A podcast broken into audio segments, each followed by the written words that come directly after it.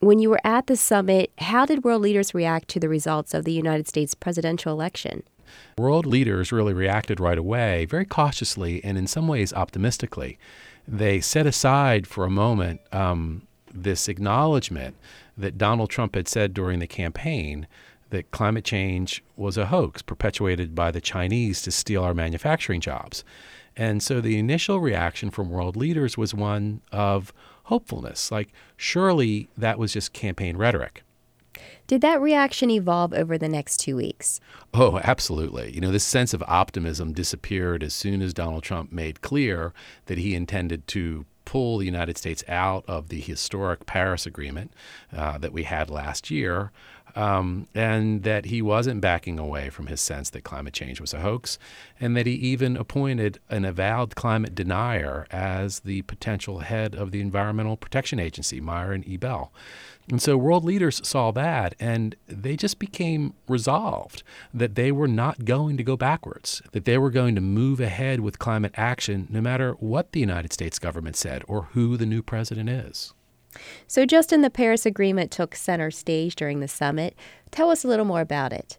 Yeah, so the Paris Agreement was agreed to last year at um, the 21st UN Climate Summit.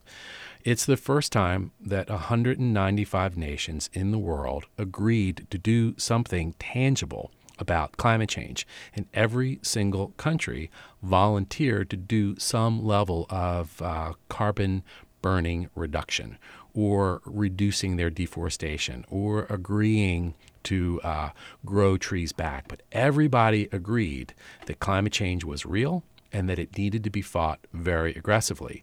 The entire point of the Marrakech meeting, the one that I just got back from, was to create a rule book, uh, an operational manual, if you will, for how the Paris Agreement will play out. And the Trump election has really caused a lot of controversy over what the U.S. role would be because the Obama administration has been an incredible leader in climate action over the last eight years.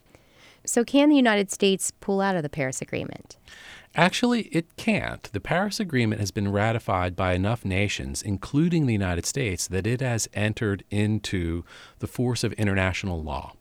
Uh, what that means is that countries can withdraw from it, but you can't request a withdrawal for at least three years, and then it takes another year to actually pull out. That's the entire length of a presidential term. Now, what Donald Trump can do is ignore the pledges that the United States has made to reduce its carbon emissions. But even that gets fuzzy because the U.S. is already on a track to meet its carbon reduction goals by 2020 and 2025. So, unless he intends to just figure out a way to burn a lot of oil, gas, and coal in the next four years, um, the U.S. is going to be kind of a non-factor uh, going forward in as it applies to the Paris Agreement. Regardless of what happens in the White House over the next four years, who else has an impact on climate change? The fact of the matter is, a lot of the action is at the state level and it's at the city level. If you were to pull together the world's 50 largest cities, they are responsible for some 70 to 75 percent of carbon emissions.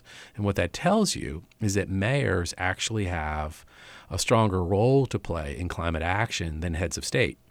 And uh, in some ways, more incentives. So, so, if you think about a city like Beijing that is literally choking on its own industrialization, their incentive to reduce their carbon emissions is enormous, and they're heading in that direction. And we also have corporations that are moving in this direction as well, and it's being led by Walmart, for goodness sake. Walmart sees every dollar saved on energy production is sort of a dollar to their bottom line. So our major companies are also moving toward greener economies and greener energy sources.